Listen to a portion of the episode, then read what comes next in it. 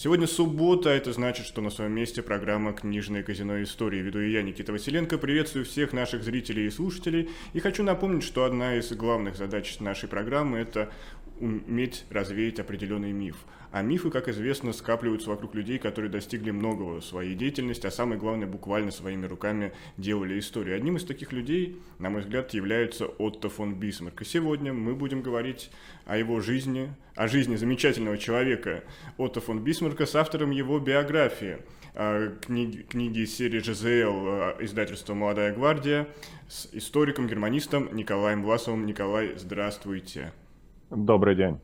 Николай, прежде чем мы перейдем к нашему герою, хотел спросить вопрос, который, наверное, для профессионального историка будет немного провокационным. Вот если отбросить э, вашу беспристрастность как ученого-специалиста, вы симпатизируете своему герою книги Отто фон Бисмарку? А, я бы сказал, что невозможно написать хорошую книгу о человеке, не испытывая по отношению к этому человеку никаких эмоций. Поэтому практически у любого автора биографии, хорошей биографии, да, понятно, посредственный текст можно написать как угодно левой ногой. Да, но э, хорошая биография, в ней всегда прослеживается либо определенная такая неприязнь автора к своему герою, такое встречается. И это тоже эмоция, да, это тоже некий интерес, э, это тоже некий стимул исследования. А, либо чаще все-таки симпатия, причем порой симпатия невольная, симпатия, в которой автор сам себе не отдает отчета или отдав себе отчет в этой симпатии, э, сам очень сильно удивляется. Такое бывает. Э, и это встречается достаточно часто. И да, действительно, я в целом э, отношусь к Бисмарку с определенной симпатией. Здесь, конечно, не надо путать симпатию с каким-то таким некритическим отношением, поклонением и так далее, что тоже бывает. Но да, мне интересен э, этот деятель, и мне он в определенных своих чертах симпатичен при признании всех его, безусловно, недостатков. А эта симпатия, это симпатия к личности Бисмарка или к политику Бисмарку? Или первое без... Э, то есть, точнее, второе без первого невозможно? А, я бы, да, я бы здесь в данном случае не разделял. То есть, ну, мы не можем так говорить, э, тем более о Бисмарке. Вот, может, о каком-нибудь другом человеке да, но о Бисмарке нет, что он занимался политикой в кабинете, потом он приходил домой и становился совсем э, другим человеком. Он сам говорил о себе уже в преклонных годах, будучи, страсти человека — это как форели, живущие друг с другом в пруду. Постепенно они съедают друг друга, пока не остается одна самая старая толстая форель. У меня эта форель, это политика. Но вот э, сам Бисмарк э, любил создавать свой образ и сделать довольно профессионально, оставив в том числе и автобиографию. Буквально два тома вышло при его жизни, и третий уже после смерти. И насколько вам, как историку, вот эта автобиография мешала, чтобы ну, буквально не запутаться, вот где реальность, а где то, что, извините, скажено, не будет сказано тут э, в нашем разговоре, натягивается сова на глобус? А, действительно, мемуары Бисмарка, они в первую очередь сегодня рассматриваются даже не как исторический источник важный, хотя это, безусловно, очень важный исторический источник, а, а как выдающееся произведение немецкой автобиографической прозы. Вот в Германии о них говорят вот именно в таком ключе. И понятное дело, что Бисмарк занимался отнюдь не э, тем, что исповедовался перед потомками, он создавал себе памятник нерукотворный э, и создавал определенную легенду о выдающемся мудром государственном деятеле, который все знал, все умел, и э, именно благодаря ему объединилась Германия. Э, писал Бисмарк мемуары, будучи отправлен в отставку, отправлен против своей воли, ему было важно в пику тем, кто находился у власти, именно сформировать такой образ, такую легенду. Поэтому ко всему, что Бисмарк пишет в своих мемуарах, безусловно, нужно подходить критически.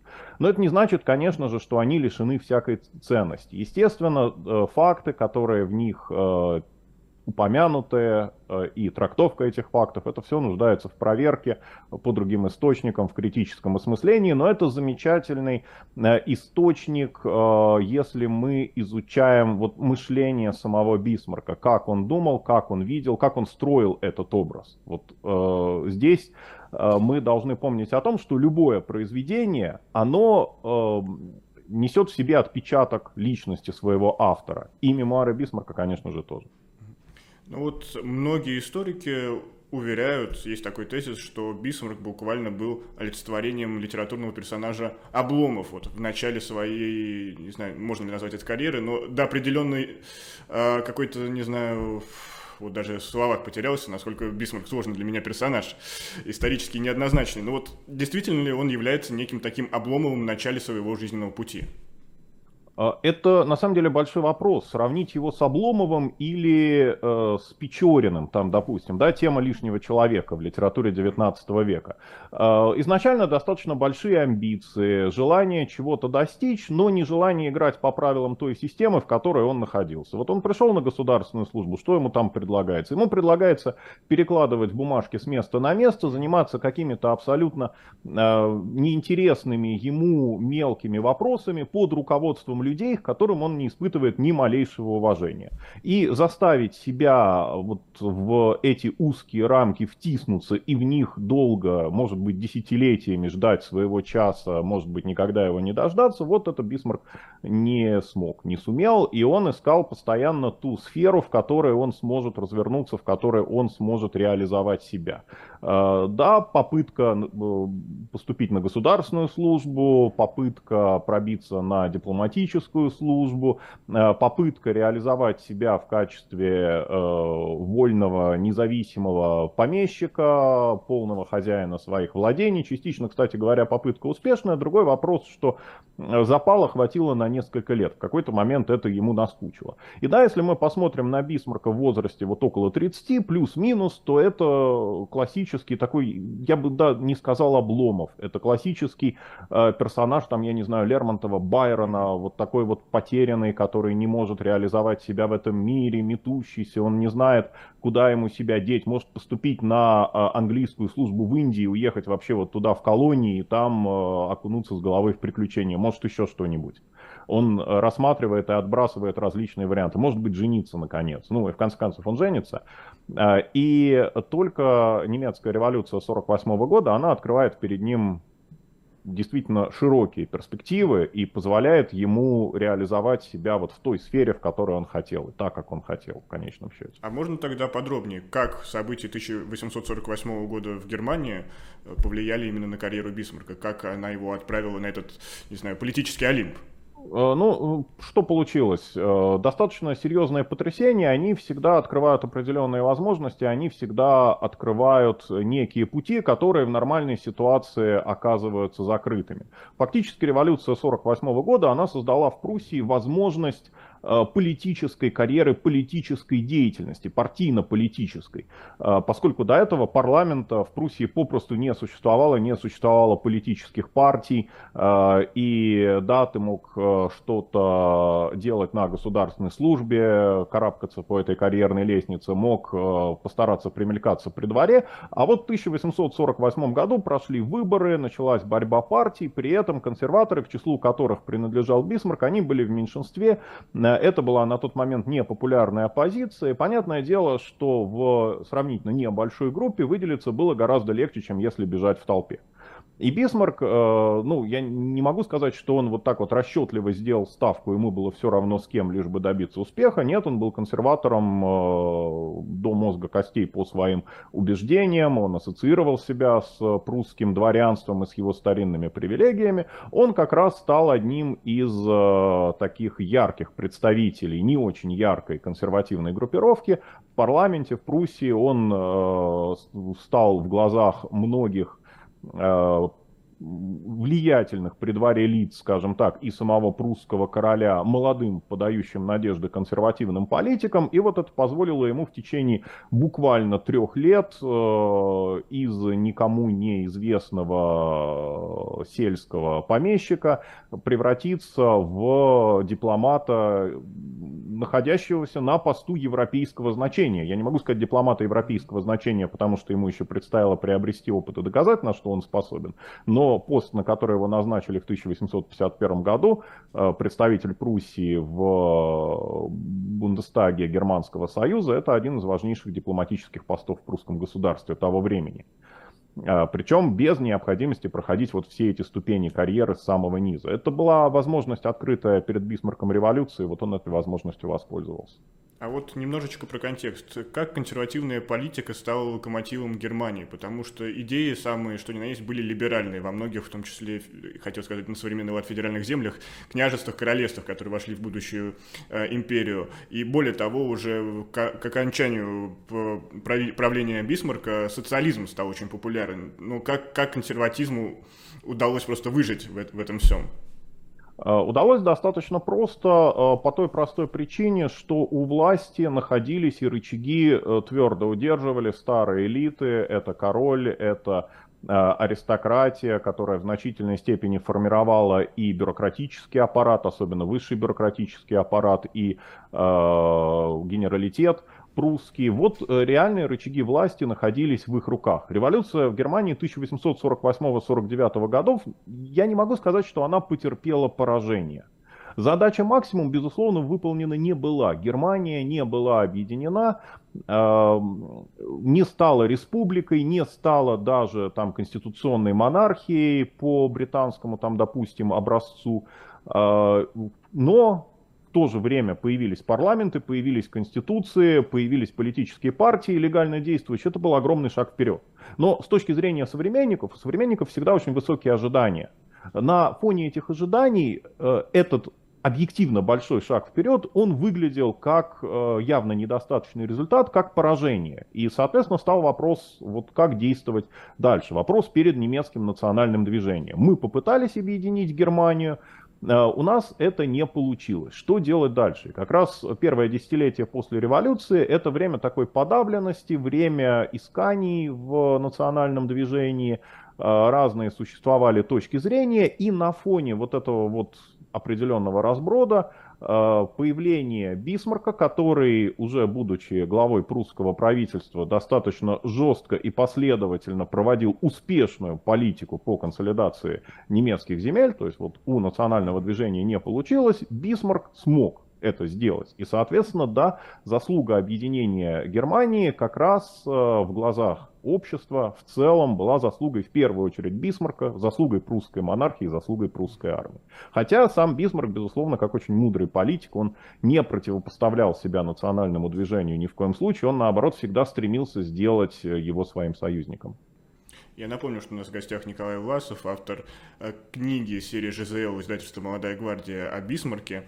И вот вы неоднократно упомянули Бисмарка как дипломата, и один из мифов, связанных с Бисмарком, может быть, это и не миф, э, вы уж расскажите, как есть на самом деле, а, но то, что Бисмарк был большим другом России. Не просто большим другом, а прям э, русофилом, самым настоящим. Соответствуют ли эти утверждения действительности? Короткий ответ – нет. А на самом деле... Шах и мат. Э, да, на самом деле два года назад у меня как раз вышла книга, посвященная именно и конкретно образу России Бисмарка, Россия глазами Бисмарка. Э, и э, то, что Бисмарк являлся большим поклонником России, русофилом, это легенда легенда, которая на самом деле появилась еще при жизни Бисмарка, потому что именно в этом его обвиняли иногда его политические противники, его оппоненты, что он проводит по отношению к России слишком мягкую политику. И эта легенда в том числе закрепилась и в России, где в 20 веке Бисмарка стали считать э, таким, э, скажем так, Э, противовесом националистическим, враждебным к России тенденциям в германской политике. Вот были безответственные немецкие политики, которые там развязали Первую мировую войну, скажем, и был Бисмарк, который бы никогда такого не сделал, который делал акцент на дружбе с Россией. Хотя в период, когда Бисмарк находился у власти, его образ в России был таким достаточно негативным. К нему э, и общественность, пресса, и во многом в правящих кругах относились э, с большим подозрением, подозрением, опаской, видели в нем не друга, не союзника, а скорее противника. А что же было в действительности? В действительности Бисмарк, опять же, здесь нужно понимать, что он был человеком своего времени. Вот он не был каким-то э, гением вне времени, пространства, вне эпох, а, он был плодом немецкого общества своего времени, он разделял многие взгляды и стереотипы, существовавшие в этом обществе. А, в частности, а, представление о том, что у славян есть некий свой национальный характер, этот национальный характер не дает им упорно и плодотворно работать, они не способны к каким-то свершениям, они не могут ни построить э, серьезное государство сами, ни что-то сами серьезно сделать, ими надо руководить. И вот Россия стала великой державой только потому, что э, немецкая элита, начиная со времен Рюрика, естественно, Бисмарк был сторонником нормандской теории, как, наверное, и все в Западной Европе, того времени, э, со времен Рюрика, немецкая элита, немецкие управленцы как раз и делали Россию великой державой. Русские на это сами не способны, и Бисмарк с большой тревогой смотрел на то, как э, в середине, во второй половине 19 века немцев потихонечку вытесняют с руководящих постов, этнических немцев, с руководящих постов в российском э, бюрократическом аппарате, в верхах российской армии. Считал, Но, признаемся вот... честно, Романовы самые что ни на есть этнические немцы.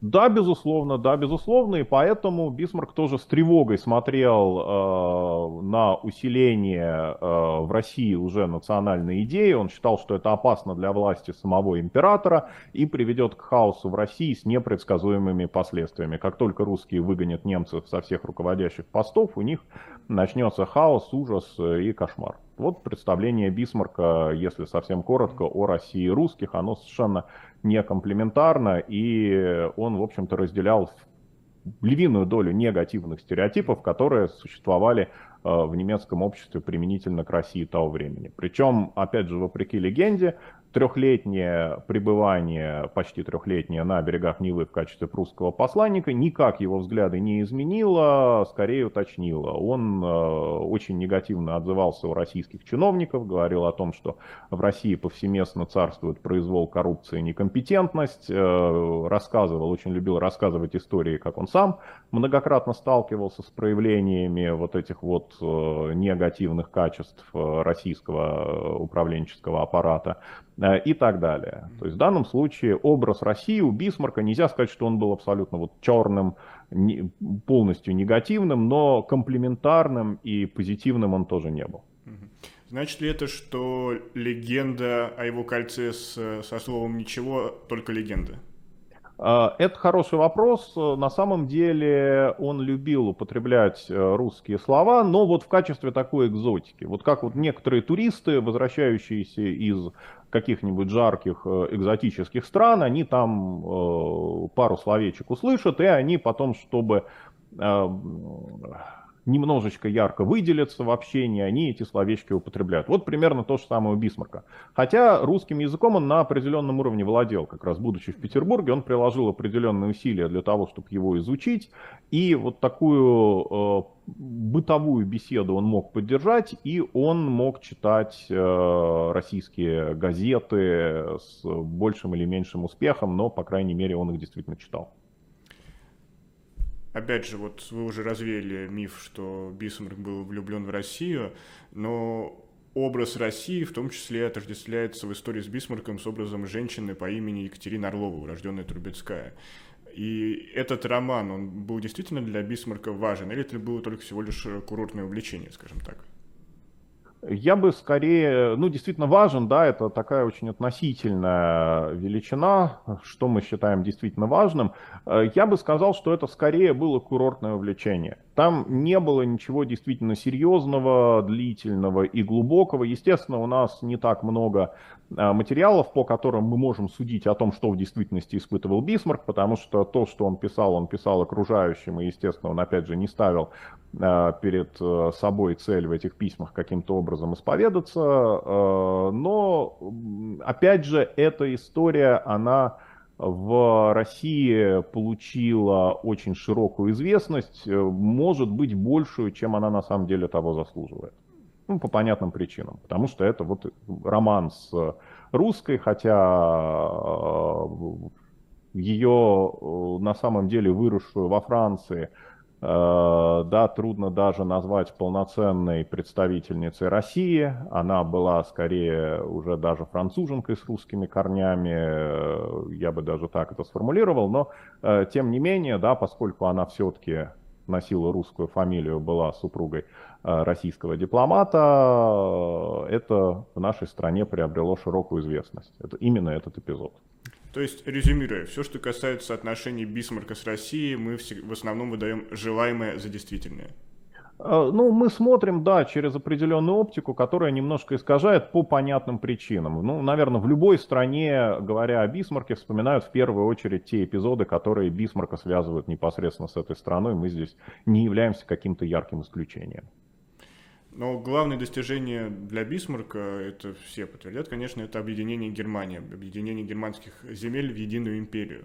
И в какой момент его, эта мысль появилась его в голове? То есть это он вынашивал еще будучи, не знаю, ну, не сказать, что подростком, а молодым человеком, или все-таки это произошло, когда он уже закрепился на государственной службе, стал публичным политиком, и это, скажем так, э, было ну, популярное направление, на котором можно заработать политические очки. Э, есть такая легенда, причем сам Бисмарк причастен к ее появлению. Неизвестно, насколько она в действительности э, соответствует э, тому, что происходило на самом деле. Открытым остается этот вопрос, потому что мы не можем ее ни подтвердить, ни опровергнуть, что он в молодости, еще будучи студентом, поспорил на ящик шампанского, что Германия объединится в течение ближайших двух-трех десятилетий. А, на самом деле, а, и здесь, опять же, а, существует вот такая некоторая, даже я бы не сказал, что миф-легенда, но вот некоторая подмена понятий.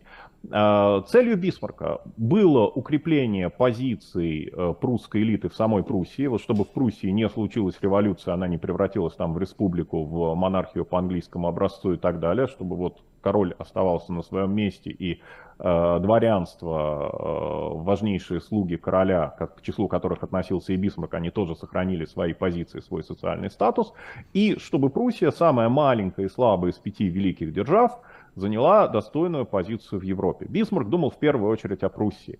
Объединение Германии, оно было в значительной степени э, именно средством для достижения этой цели. Поскольку э, расширение, увеличение влияния Пруссии, оно было возможно только за счет других германских государств, фактически иных открытых опций не было. Э, и опять же, путем объединения Германии, как это и случилось, можно было укрепить власть э, традиционной элиты, тех, кто стоял в этот момент в Пруссии у руля. Были ли Бисмарку чужды полностью некие немецкие национальные чувства? Можно ли сказать, что он не чувствовал себя немцем, а только прусаком? Нет, нельзя. Он ощущал себя немцем, он говорил «мы немцы», и это тоже было для него важно. То есть одно не исключает другого. Но первичным мотивом, первичным мотивом было именно укрепление Пруссии как внутриполитическое, так и внешнеполитическое на международной арене. Ну вот еще один из мифов, даже не мифов, скорее споров, которые я читал про Бисмарка, и в том числе э, в вашей книге я только нашел подтверждение, что Бисмарк не строил какие-то стратегические планы. Он действовал абсолютно ситуативно и скорее так тактически, то есть э, понимая важность момента. Так ли это? Ну, а, опять же, здесь э, все зависит от того, какой смысл мы вкладываем в понятие стратегические планы. Стратегические планы у Бисмарка были, у него были стратегические цели, безусловно, цели которые он себе наметил и к которым он двигался. Вопрос э, здесь скорее в тактике. Э, Бисмарк не составлял сложных многоходовок, потому что он прекрасно понимал, будучи практическим политиком, вот где-нибудь в кино многоходовки прекрасно работают, да, или в художественной литературе. Вот там э, главный герой составляет хитроумную комбинацию из десятка шагов, и все идет так, как он запланирован, вот все четко по плану. На самом деле э, эти конструкции в реальной жизни, они оказываются хрупкими, и они, как правило, разрушаются, к результату не приводят. И поэтому Бисмарк, э, видя свою стратегическую цель и не теряя свою стратегическую цель никогда из виду, отличался очень большой гибкостью в выборе путей к этой цели. Он э, одновременно, как он сам говорил, есть такое немецкое выражение, держал в огне несколько кусков железа. Вот как кузнец, который вот держит несколько заготовок, и какой заготовкой будет э, удобнее воспользоваться, то он и воспользуется. У него всегда был план Б, С, Д и так далее. И он действительно очень э, хорошо умел реагировать на меняющуюся ситуацию. Он видел эти изменения и э, всегда их учитывал. Он отличался очень большой гибкостью. Собственно, он сам говорил, что его политика, не только его, в принципе, в политике ты каждый раз э, делаешь шаг вперед в темноту, в неизвестность, ты не знаешь, куда ты ступишь в следующий раз, куда ты сделаешь следующий шаг. И вот конечная цель, она видна, она на горизонте, она понятна, а вот как дойти до этой цели, вот здесь вот Бисмарк отличался действительно большой гибкостью. В этом, собственно, и заключалось его искусство и э, секрет его успеха. Как, потому что когда что-то не получалось, это не становилось для него каким-то фатальным поражением, он просто выбирал другой путь. Я напомню, у нас сегодня в гостях историк-германист Николай Власов. В центре внимания фигура Отто фон Бисмарка. Это книжное казино истории. Мы уходим на небольшую рекламу. Оставайтесь с нами, совсем скоро вернемся. Живой гвоздь на связи с вами каждый день. За его работой стоит целая команда. Помогите нам становиться лучше в эти непростые времена. Оставляйте донаты. Нам важна ваша поддержка. Мы работаем для вас.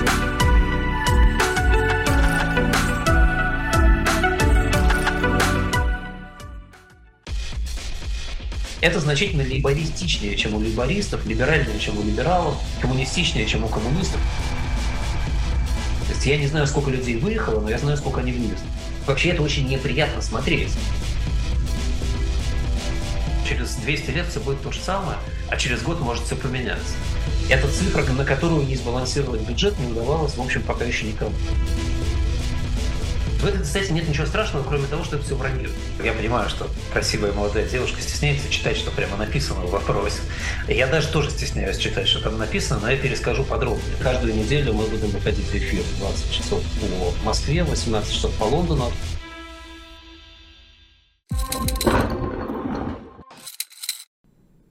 Продолжается программа «Книжное казино. История». У микрофона Никита Василенко. И напомню, сегодня у нас в гостях историк-германист Николай Власов. И поводом для нашей встречи стала книга, книга, которая вышла в издательстве «Молодая гвардия» в серии «ЖЗЛ» Отто фон Бисмарк. Мы продолжаем разбирать истории и мифы вокруг э, легендарного канцлера, железного канцлера. И вот я уже хотел еще поделиться одним своим впечатлением. У меня сложилась следующая мысль, что Бисмарк во многом работал наперекор тем кайзерам, которые правили Германией э, или, или Пруссией. То есть он не был в фаворе. Во, во многом это было постоянное столкновение. Так ли это? А, не совсем. Э, на самом деле бис, политическая деятельность Бисмарка, она приходится на период правления, скажем так, трех монархов. Э, были 99 дней правления Фридриха III, но, но поскольку это 90, да, 99 дней, мы можем их не учитывать. Это Фридрих Вильгельм IV до рубежа 50-х, 60-х годов. Далее э, Вильгельм I, собственно, который был тем самым монархом, который впоследствии стал первым германским императором, и его внук Вильгельм II, который же отправил Бисмарка в отставку. Вот с Фридрихом Вильгельмом IV отношения были э, достаточно сложные, потому что э, король покровительствовал Бисмарку, на тот момент еще сравнительно молодому начинающему дипломату, но, как писал сам Бисмарк, видел в нем свое творение, своего птенца и руководствовался представлением о том, что яйца курицу не учат, поэтому вот немножечко не Э, милостиво смотрел на проявление самостоятельности своеволия со стороны Бисмарка. Тем не менее, говорить о том, что там был какой-то конфликт, э, мы не можем. А что касается Вильгельма I, то изначально отношения были прохладные, поскольку э, Бисмарк принадлежал в глазах Вильгельма к той группировке, Э, которая ему в какой-то степени противостояла, но достаточно быстро они наладились, и дальше это был очень успешный симбиоз, не исключавший определенных э, споров, определенных трений, определенных конфликтов, но э, успешный симбиоз, он не обязательно должен быть абсолютно бесконфликтным, да, даже в самой счастливой семейной жизни бывают э, споры, раздоры, э, ссоры даже, это вполне нормально. Тут то же самое, да, по каким-то вопросам они расходились, да, Бисмарк иногда там швырял на стол э, прошение об отставке, да, король там чуть ли не плакал иногда в результате разговоров с Бисмарком, но, опять же, в общем и целом они прекрасно уживались друг с другом и работали до самой смерти Вильгельма I, то есть на протяжении более чем четверти века. А, вот с Вильгельмом II здесь получилось не очень удачно. Опять же, есть э, миф, раз уж мы сегодня так много говорим о мифах, то нужно его упомянуть, о том, что вот молодой э, император, э, который ничего не понимал в политике, отправил в отставку заслуженного, мудрого государственного деятеля, не желая теряться на его фоне. Это была абсолютная глупость. Нет, скорее это было продиктовано вполне здравыми соображениями. Внутренняя политика Бисмарка к тому моменту уже зашла достаточно серьезно в тупик. Бисмарк сам предлагал молодому императору действия, которые иначе, чем государственный переворот, характеризовать нельзя, и что поставило бы императора в полную зависимость от Бисмарка. И Вильгельм II вот объективно э, это не делает его каким-то другим человеком. У него было очень много негативных черт э, как личности, как правителя. Да, здесь э, задача заключается не в том, чтобы обелить Вильгельма II и очернить Бисмарка, нет.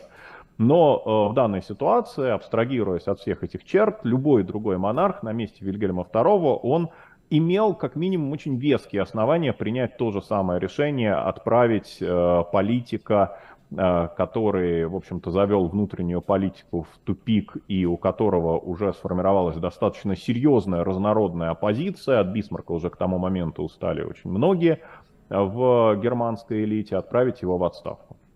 Но это внутренняя политика. А что касается внешней политики последнего десятилетия Бисмарка? Как там а, подвигалось? Что касается внешней политики, то это до сих пор очень спорный сюжет, потому что Бисмарк изначально поставил э, масштабные, далеко идущие и в какой-то степени не очень реалистичные цели. Постоянно держать Францию изолированной и не допускать формирования против Германии какой бы то ни было коалиции. Это э, нарушало в значительной степени э, принцип европейского равновесия, поэтому Бисмарку постоянно приходилось выступать в роли жонглера с несколькими шарами, постоянно Э, заключать какие-то э, тактические альянсы, создавать все более сложные, а значит хрупкие комбинации. Э, вопрос заключается в том, была ли этому альтернатива. И на самом деле вот этот вопрос остается спорным. Но э, внутри самой э, немецкой прусской элиты того времени политика Бисмарка рассматривалась как слишком сложная, как слишком робкая, как слишком осторожная, как старческая даже, я бы вот такое слово употребил, и был э, запрос на более энергичную, может быть, менее осторожную, менее аккуратную и менее сложную и хрупкую политику. То, что, в общем-то, было реализовано сразу же после ухода Бисмарка в отставку. А кто тогда пришел?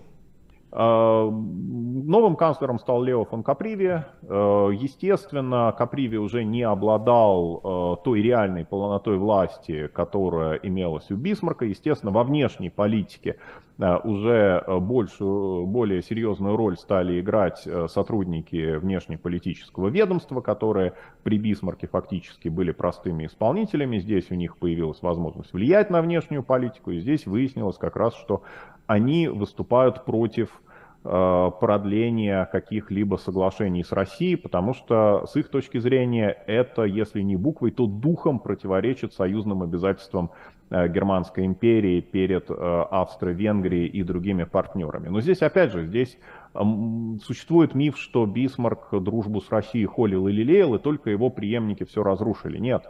Уже при Бисмарке отношения очень серьезно стали портиться после Берлинского конгресса, и сам Бисмарк был глубоко пессимистичен относительно этих а, отношений. Он а, говорил о том, что да, отношения портятся, но нам нужно как-то этому противодействовать. Мы ничего больше сделать не сможем, мы можем только задержать этот процесс. Грубо говоря, так. Если у нас есть возможность хотя бы что-то сделать, чтобы его замедлить, мы будем это делать. А оппоненты Бисмарка говорили о том, что да, этот процесс неизбежен, поэтому, в общем-то, не стоит оно прилагаемых усилий и тех уступок, на которые с их точки зрения шел Бисмарк который, на который шел Бисмарк. Но э, значит ли это, что Бисмарк во многом расшатал систему европейского равновесия, будучи канцлером, усложнил все какие-то коммуникационные процессы, сделал их хрупкими и, по сути, заложил фундамент будущей Первой мировой войны?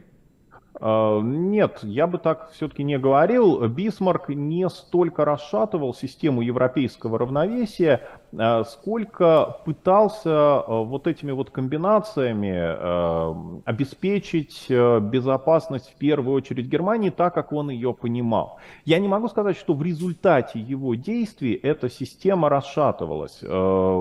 Система сталкивалась с множеством вызовов на протяжении своего существования. Э, и восточный вопрос, и многие другие трения, конфликты между великими державами. И как раз дипломатия Бисмарка 70-х, 80-х годов после основания Германской империи, она помогала объективно системе с этими вызовами справляться.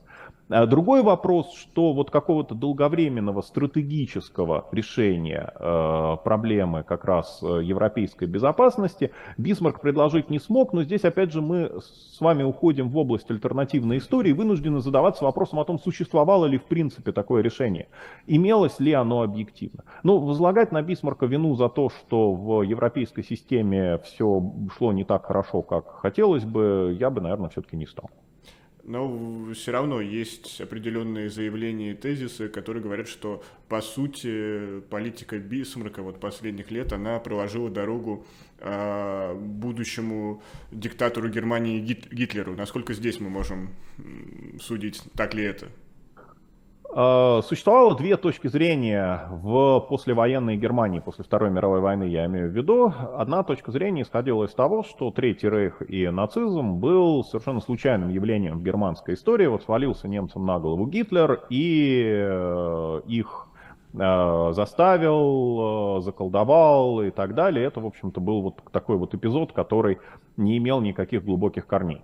И э, параллельно появляется вторая точка зрения, резко критическая, прям противоположная, в соответствии с которой германская история, новая германская история, это э, путь, вот такое прямое шоссе, приведшее к Третьему Рейху. Путь от Бисмарка к Гитлеру, он вот был таким прямым, ровным и совершенно логичным. Э, на данный момент э, уже э, ни одна из этих концепций не пользуется популярностью. Уже в исторической среде существует консенсус по поводу того, что с одной стороны по состоянию на рубеж 19-20 веков ничего не было предопределено. Развитие в той же Германии могло совершенно спокойно пойти по другому пути. Но, с другой стороны, говорить о том, что Третий Рейх был исторической случайностью, вообще не имеет никаких там причин корней, мы не можем ни в коем случае. Да, в эпохе Бисмарка мы э, действительно способны увидеть те явления, которые в дальнейшем э, внесут свой вклад, скажем так, в становление Третьего Рейха. Ну вот, а... Извините, сразу уточню, сами представители власти Третьего Рейха, представители пропагандистских структур, не знаю, тот же Геббельс, как они использовали образ Бисмарка в своей политике? А, здесь можно выделить два э, таких временных отрезка. Сначала Бисмарк находился в ряду э, великих предтеч предшественников э, в ряду тех самых выдающихся немцев, которые создали Великую Германию, и образ Бисмарка использовался на всю катушку. Но потом, э, после начала Второй мировой войны, э, его стали использовать реже и осторожнее. Бисмарк превратился скорее в такую символическую фигуру для немецкого консервативного сопротивления национал-социализму. И э, власти, э, нельзя сказать, что полностью отказались от этой концепции, но стали говорить о Бисмарке гораздо реже. Вот Бисмарк как бы он немножко ушел в официальной пропаганде на задний план. Его уже не использовали так активно, как в 30-е годы. А нынешние немцы, как они относятся к персоне канцлера? Потому что для меня вот было такое интересное открытие, когда я путешествовал по Германии. В некоторых городах я обращал внимание, памятник Бисмарку стоит на видном месте, что он прям вот, вот он, наш национальный герой. А в том же в Берлине памятник отодвинули куда-то на задворке Тиргартена, и даже не сразу заметишь его. А, хотя он вроде бы такой громадный, большой, и там вся вот величина вклада в герман немецкую историю канцлера видна. Вот как все-таки сейчас обстоят дела? Не, ну я бы не сказал, что его отодвинули на задворке. Все-таки площадь Большая Звезда, да, вот около колонны Победы, это самый центр Тиргартена. А, просто он там немножечко вот укрыт листвой деревьями, это правда, да, есть такой эффект. А, но э, я бы сказал, что в современной Германии Бисмарк уже не рассматривается как некая вот такая актуальная история, которую каждый должен знать и из которой мы должны делать далеко идущие выводы. 200-летний юбилей э, со дня рождения Бисмарка, 2015 год, он отмечался достаточно скромно. Да, вышли там несколько новых биографий. Да, федеральный федеральный президент выступил с речью по поводу 200-летия Бисмарка, где говорил о том, как раз, что Бисмарк это, с одной стороны, конечно, э, фигура, которую нельзя назвать полностью положительной, от Бисмарка осталось кое-какое тяжелое наследство, с другой стороны, все-таки Бисмарк это выдающийся дипломат, и у него есть в этой сфере чему поучиться, э, но вот каких-то э, действительно масштабных мероприятий не было, и как показывают опросы, для современных немцев Бисмарк это фигура достаточно глубокой истории, в молодом поколении, ну, далеко не все даже знают, кто это такой. А кто тогда из более нашего времени, не знаю, Вилли Брандт, например, или кто, кто вот именно из политиков занимает особое место в немецком, немецком сердце? Аденауэр. Аденауэр. Безусловно, Аденауэр. Э, среди, по всем опросам, среди э, немецких политических деятелей прошлого, вот великие немцы, великие немецкие политики, Аденауэр э, намного опережает других канцлеров. Да, в этом в этих опросах, как правило, фигурирует и Вилли Брандт, и его преемник Гельмут Шмидт, и Гельмут Коль, конечно же, канцлер германского единства. Но Аденауэр, вот как отец-основатель современной Германии, он впереди. Причем, вот как показывает динамика опросов, Аденауэр стал обгонять Бисмарка в Западной Германии, естественно, в Федеративной Республике, где проводились такого рода опросы, где-то начиная с 60-х годов. Но вот возвращаясь к Бисмарку, невозможно не поговорить еще одну тему, Бисмарк и Франция. Все-таки Франция для него была инструмент сохранения статуса Пруссии, или это был тот антагонист, который, э, которого необходимо было приструнить не только ради Пруссии, а ради вот всеобщего какого-то блага? Э, на самом деле, э, опять же, мы здесь возвращаемся к тому, что Бисмарк был немцем своего времени, разделял многие э, стереотипы, представления, которые существовали в немецком обществе того времени. И, конечно же, Франция была для него не просто одна из великих держав Европы. Он разделял концепцию о том, что Франция – это постоянный источник беспокойства в Европе, страна, которая постоянно стремится к каким-то завоеваниям, где происходит революция, откуда исходит угроза европейского мира – да, у него такие представления были. Причем временами они тоже приобретали достаточно любопытные формы. Он э, и здесь э, использовал теорию национального характера э, и делил французов на две, э, можно сказать, нации с разным характером. У него есть такие высказывания. Вот есть французы э, и есть парижане. Вот все проблемы во Франции от парижан. Вот именно парижане со свойственным... Это, это простите, проведу аналогию, напоминает, есть москвичи, а есть вся Россия. Вот прям буквально как-то так звучит. Ну да, можно такую аналогию провести, хотя здесь э, я бы не сказал, что она получается очень глубокой, потому что все-таки черты парижан у Бисмарка это не черты москвичей в таком распространенном российском представлении. Здесь речь идет о том, что скорее э, парижане это такой постоянный элемент смуты, который э, постоянно всем недовольны, которые вот э, по, подстрекают всю Францию к авантюрам, которые постоянно вот устраивают революции, им спокойно не сидится. Вот-вот примерно так. То есть все-таки Францию он рассматривал даже не как инструмент, а как действительно э, антагониста всей Европе, который может нанести э, крупный политический урон. То есть э, своим примером буквально породить смуту в каждой стране.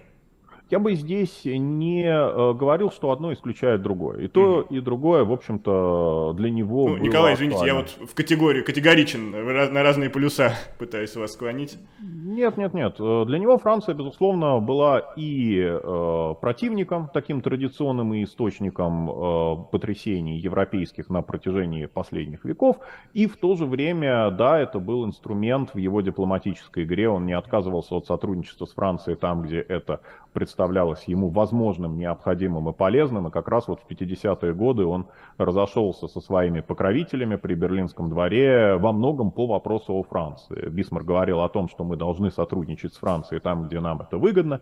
Его покровители строго руководствовались принципом, что вот с этой бонапартистской гидрой мы ничего общего иметь не должны. Но вот почему я вспомнил о Франции только к концу нашей беседы, потому что вы упомянули, что в рейтинге современных немцев Бисмарк не занимает там первые топ-3. Он не самый популярный канцлер прошлого, то есть он ушел куда-то на задворки. Но при этом его манера вести какие-то переговоры, она была абсолютно безбашенная и провокационная. Вот именно вот это мне вспомнилось, то, что он Наполеону Третьему отправил письмо, которое буквально сохранил смысл, но сделал максимально скажем так, э, даже не знаю, как нужное слово подобрать, вызывающим, э, чтобы начать ту самую франко-прусскую войну. Вот, вот эти э, скажем так, инструменты ведения дипломатии, насколько они были нормальны в то время? Или действительно, в хорошем смысле слова, Бисмарк был панкрокером от мира дипломатии? А, с одной стороны, да. С одной стороны, э, действительно сохранилось, возможно, апокрифическое высказывание э, британского, тоже выдающегося политика того времени, Бенджамина Дизраэля, который, поговорив с Бисмарком, сказал о нем, что бойтесь этого человека, он э, говорит то, что думает. Э, и да, вот такая вот нарочитая откровенность, использование нарочито такого прямого, э, я бы сказал, языка, без дипломатических экивоков, иногда даже вот на грани эпатажа, это в Э, переговорных тактиках Бисмарка, безусловно, присутствовало, с одной стороны.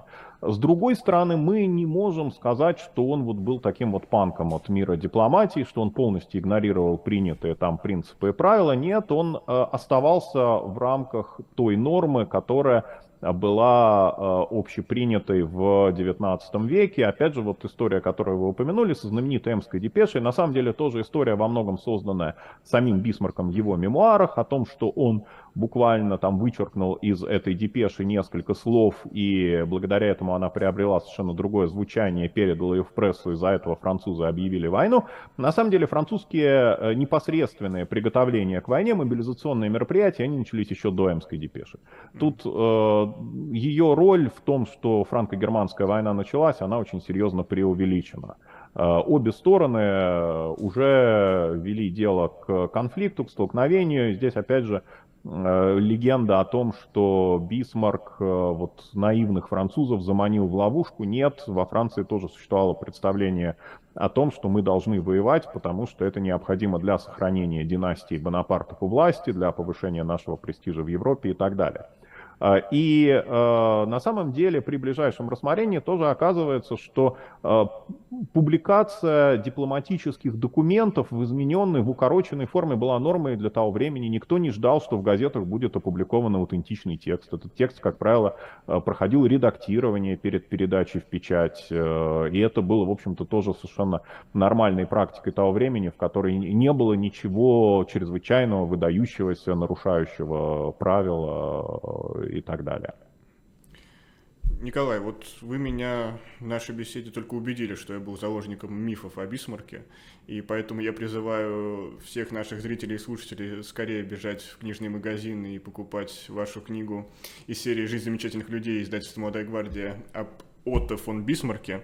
И вот многие вопросы, которые мы не успели сегодня обсудить, обязательно будут а, там с ответами. Вы их найдете. Но в конце, в конце будет традиционный вопрос, который задаю историкам в нашей программе. И э, каждый раз надеюсь услышать один и тот же ответ. И пока все, все сходится. Но все-таки, а как можно изучать историю, полную разных трагедий, потрясений, и оставаться оптимистом? Вообще, можно ли это? Да, вполне. Ну, э, мы можем начать здесь э, с того, что э, оптимизм э, это во многом врожденная черта человека, да, это черта характера, которая слабо зависит от того, чем человек занимается. Но мы сейчас не будем уходить в психологию, в генетику, э, если мы будем говорить об истории как э, об источнике неких уроков, которым она безусловно является, то э, действительно она показывает, что да, не всегда все получается так, как мы хотим, не всегда все сразу получается хорошо. Да, история знает очень много случаев несправедливости, очень много темных, мрачных страниц, но э, это совершенно не исключает с другой стороны и страниц светлых, и э, страниц, э, которыми можно гордиться, на которые можно надеяться. Поэтому да, можно изучать историю и оставаться оптимистом, одно другому не противоречит одно другому не противоречит, и рано или поздно мы перелистнем наш учебник истории на светлую страницу. А тем временем у нас закончился наш эфир. В гостях был историк-германист Николай Власов, и сегодня в центре внимания был а, железный канцлер Отто фон Бисмарк. Это программа «Книжный казино истории», провел ее Никита Василенко. Оставайтесь с нами и до новых встреч. Здравствуйте. Четыре книжки, так или иначе связанные с историей, сегодня я бы хотел представить. Первый из них Лилия Сергеева Легендарные мосты, истории и легенды о петербургских мостах вышла она в издательстве «Бомбора». После Гамбурга, Берлина, Амстердама и Венеции именно Петербург может похвастаться самым большим количеством мостов. Их в городе 443 на сегодняшний день. Петербургским мостам посвящена эта книга, и она рассказывает не только о строительстве мостов от XVIII века до сооружения и от сооружения первых переправ на Неве до современности. Но здесь и Крюков мост, и Большой Охтинский мост, и мосты Раскольникова, и Дворцовый мост. Но книга не случайно имеет в своем названии указания истории и легенды. Петербург – место мифологическое, и почти с каждым местом связана какая-нибудь история или легенда. Ну, например, под Троицким мостом э, осуществил свой полет Чкалов. Одна из заклепок Большого Охтинского моста, по легенде, была золотой, и многие пытались отыскать эту заклепку счастья. Считается, что головы и крылья банковского моста приносят счастье, ну и так далее. В общем, книга дает возможность совершить увлекательное путешествие по петербургским мостам. Еще одна технологически историческая книга, скажем так. Вирджиния Пострел. Нить истории. Как прялка, веретено и ткацкий станок помогли построить цивилизацию. Вышла она в издательстве Альпина Нонфикшн. Речь идет не просто об особенностях и тон Э, тонкостях, хитростях ткацкого дела и текстильного производства. Также, э, как и в книге Сергеевой, э, речь идет не только о строительстве мостов. Так вот, это не только история развития текстильного дела от древности до наших дней, от производства китайского шелка до современных технологий. В данном случае автор рассказывает и о том, как текстиль повлиял на самые разные области в развитии человеческой цивилизации, на искусство, освоение новых путей, географические открытия, математику, химию, ну и так далее. Еще один фундаментальный уже на сей раз труд. Э, эта книга вышла в издательстве «Азбука» Александр Степанов «Искусство эпохи Возрождения». Это первая из трех книг Степанова, посвященных эпохе Возрождения. Вторая рассказывает об итальянском искусстве XVI века, а третья посвящена искусству Нидерландов, Франции, Германии и Англии. Ну а в первой, напомню, речь идет об итальянском возрождении XIV-XV веков. Автор в самом начале предупреждает читателя, что это не столько история, сколько калейдоскоп очерков. Впрочем, очерковость не умаляет масштабности исследования. Возрождение с точки зрения Степанова не столько историческая реальность, сколько умозрение, сложившийся взгляд в результате исторических трудов, начиная с Мишле, Мишей Бургхарда. Э, типологические черты этой эпохи в работах разных историков определяются по-разному. Ну а сам автор – рассматривает, э, скажем, Готику как одну из примет Возрождения, говорит об элитарной природе искусства Возрождения, указывает на его риторичность и э, видит в нем вершину идеализма. Начерковость в данном случае, э, с моей точки зрения, это не недостаток, а достоинство, потому что это позволяет рисовать вполне конкретные исторические портреты и обращаться к конкретным произведениям искусства, анализируя их. А то, что касается систематизации или типологии, это уже э, в каком-то смысле совершенно другая история, именно история. И Степанов подчеркивает, что свою книгу он называет не историей искусства Возрождения, а просто искусство Возрождения. Ну и, наконец, еще об одной книге я не могу не сказать, поскольку она адресует нас к э, русской, российской классической историографии. В данном случае речь пойдет о Сергее Федоровиче Платонове, известном петербургском историке. Он был членом-корреспондентом Петербургской академии наук, он учился в Петербурге, заканчивал Петербургский университет, и здесь на него особенно повлияли лекции Константина Николаевича Бестужева-Рюмина, который в свою очередь испытал сильнейшее воздействие трудов и лекций Сергея Михайловича Соловьева. Ну а кроме того, Бестужев Рюмин был преподавателем будущего императора Александра III. Что касается Платонова, то по окончании университета он преподавал на бестужевских курсах, писал диссертацию о смутном времени, затем преподавал в Петербургском университете. А преподавал он и в советское время, во всяком случае, занимался историческими трудами. Но в 1930 году был арестован на знаменитое Платоновское дело, обвинен в создании подпольной монархической организации и сослан в Самару в 1931 году а в 1933 скончался. Его полный курс лекций по истории а, до гибели а, Александра II, такова хронология этого курса, то есть от древности до а, реформ 60-х, 70-х годов и гибели императора Александра II, вышел впервые в Петрограде в 1917 году. Ну а сейчас он выпущен издательством «Центр полиграф». Что здесь в первую очередь можно оценить? Ну, наверное, конечно же, прежде всего стройность изложения и блестящую риторическую школу. Платонов может быть более прозаичен, нежели, скажем, э, знаменитый э, Василий Осипович э, Ключевский. И менее, скажем так, подробен, нежели Сергей Михайлович Соловьев с его иногда избыточным э, вниманием к фактам. Но зато у Платонова, конечно же, поражает ясность взгляда, она сразу бросается в глаза, и его, вне всяких сомнений, можно отнести к классикам русской историографии. Само чтение этого полного курса лекций тем людям, которые по-настоящему интересуются историей, я думаю, доставит огромное удовольствие. Но а, то, что касается мировоззрения и собственных исторических концепций, а сегодня, конечно же, мы несколько иначе смотрим на это. Впрочем, а, ну, достаточно ясно их э, оценить э, и увидеть сам Платонов даже наследствие своих монархических взглядов не скрывал. А, повторяю, что особенности его мировоззрения и взгляда, с моей точки зрения, никоим образом не влияют на чтение этой книги. А, и если не говорить о занимательности, то, по крайней мере, о четкости, ясности, систематичности здесь вполне может идти речь. Таков сегодняшний небольшой обзор. Всего доброго. До свидания.